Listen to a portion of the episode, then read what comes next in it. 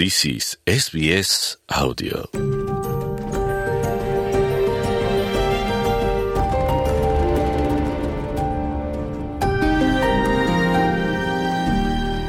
Sebagai sokongan anda terhadap penduduk asal negara Australia, yang lebih dikenali sebagai warga First Nations, anda perlulah menyokong secara aktif dan menyertai perjuangan dalam segala perihal yang penting kepada kaum orang asli negara ini.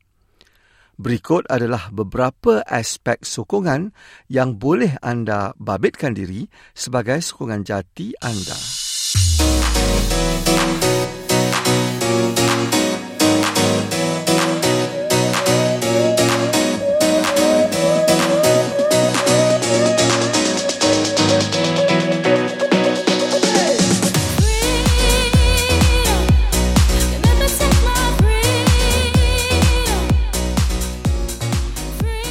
Antara langkah penting untuk membuktikan sokongan anda terhadap warga First Nations Australia ialah dengan mengenali dan mendekati masyarakat orang asli negara ini. Demikian menurut Karen Mandin dari suku kaum Banyalong selaku Ketua Pegawai Eksekutif Reconciliation Australia. It has to start with understanding the relationship and the situation we are in today with First Nations peoples and other Australians and understanding the history, the things that have gone on in that relationship. And it doesn't matter whether you're uh, a recent migrant, if you want to build a relationship, understanding who people are and the things that have happened to them that impact their lives and their experience of being Australian, I think is a, a really good starting point. Menurut Karen Mandin, manfaat mengenali masyarakat orang asli negara ini bukan setakat mempertingkatkan hubungan dengan warga First Nations. Ia juga memperkayakan diri kita. A great starting point is just learning who the local traditional owners are for the communities where you live. And you can often do that through First Nations organisations, you can often do it through local councils. And then getting to know the people in your area, getting to know the places which often have park names that uses traditional language, places that are named after things that happened historically in that area. Sementara itu, Dr. Summer May Finlay dari suku kaum asli Yorta Yorta menggesa masyarakat umum di negara ini mempertingkatkan ilmu pengetahuan mereka tentang kaum orang asli Australia. Uh, an ally is someone who takes the time to educate themselves because, as only 3% of the population, if we tried to educate everybody, we'd be doing nothing else. That includes sleeping and eating. So, really, the starting point is going to trusted sources. Reconciliation Australia or your state based reconciliation council, a really good starting point. Uh, I highly recommend them. Luke Pearson dari suku kaum Gamilaroi ialah pengasas Indigenous Acts, sebuah pertubuhan yang memaparkan bakat di kalangan kaum orang asli negara ini. Menurut Pearson, masyarakat umum terlebih dahulu perlu memaklumkan kesaksamaan kaum orang asli negara ini sebelum mendalami sejarah mereka.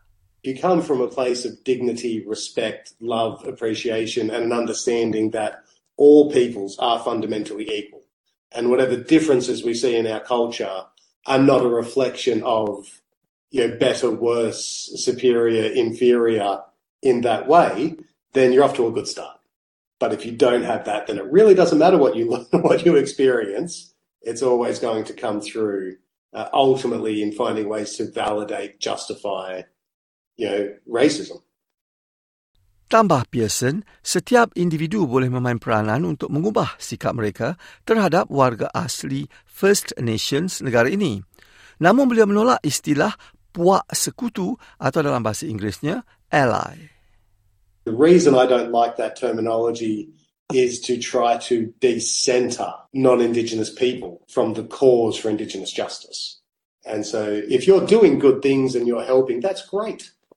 But you shouldn't need a label or a sticker or making it about you in that way. The goal is not for you to feel good.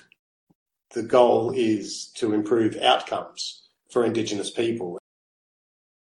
Bagi Dr. May Finlay pula, definasi istilah good ally atau penyokong yang baik ialah seseorang yang memahami hakikat menjadi seorang ally kaum warga pertama atau First Nations people. Dan ini berbeza dengan seseorang yang cuba meniru kehidupan kaum orang asli negara ini. We don't need someone to step into the realm of trying to behave like an Indigenous person. What we need is people who recognise they're not First Nations and also recognise when it's a First Nations person that should be speaking. And, in that, make sure that they're actually then proactively identifying people that should speak on their behalf. Sementara itu, Karen Bandin, Ketua Pegawai Eksekutif Reconciliation Australia berkata, golongan pendatang dan pelarian boleh mengambil iktibar dari pengalaman yang dilalui oleh kaum orang asli negara ini. There are experiences of racism, limited in where they're able to travel or go or visit, who have been kept away from their homelands. These are things that are similar experiences And I think there's things that we can then collectively build from. I think it's important for other communities, to us, their community representatives, to formally support First Nations organisations. Invite First Nations peoples to come speak to your community organisations, to your churches, temples, mosques.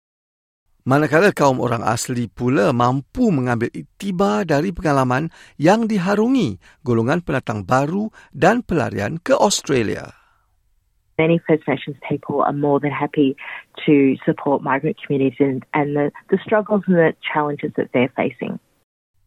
Tambah Karen Mandin, pemungutan suara ke parlimen yang berlangsung lewat tahun lalu membuka peluang kepada semua warga Australia untuk lebih memahami dan mendalami pengalaman dan budaya warga pertama Australia atau the First Nations people. Ianya membuka peluang kepada masyarakat umum menjalinkan hubungan dengan kaum orang asli negara ini.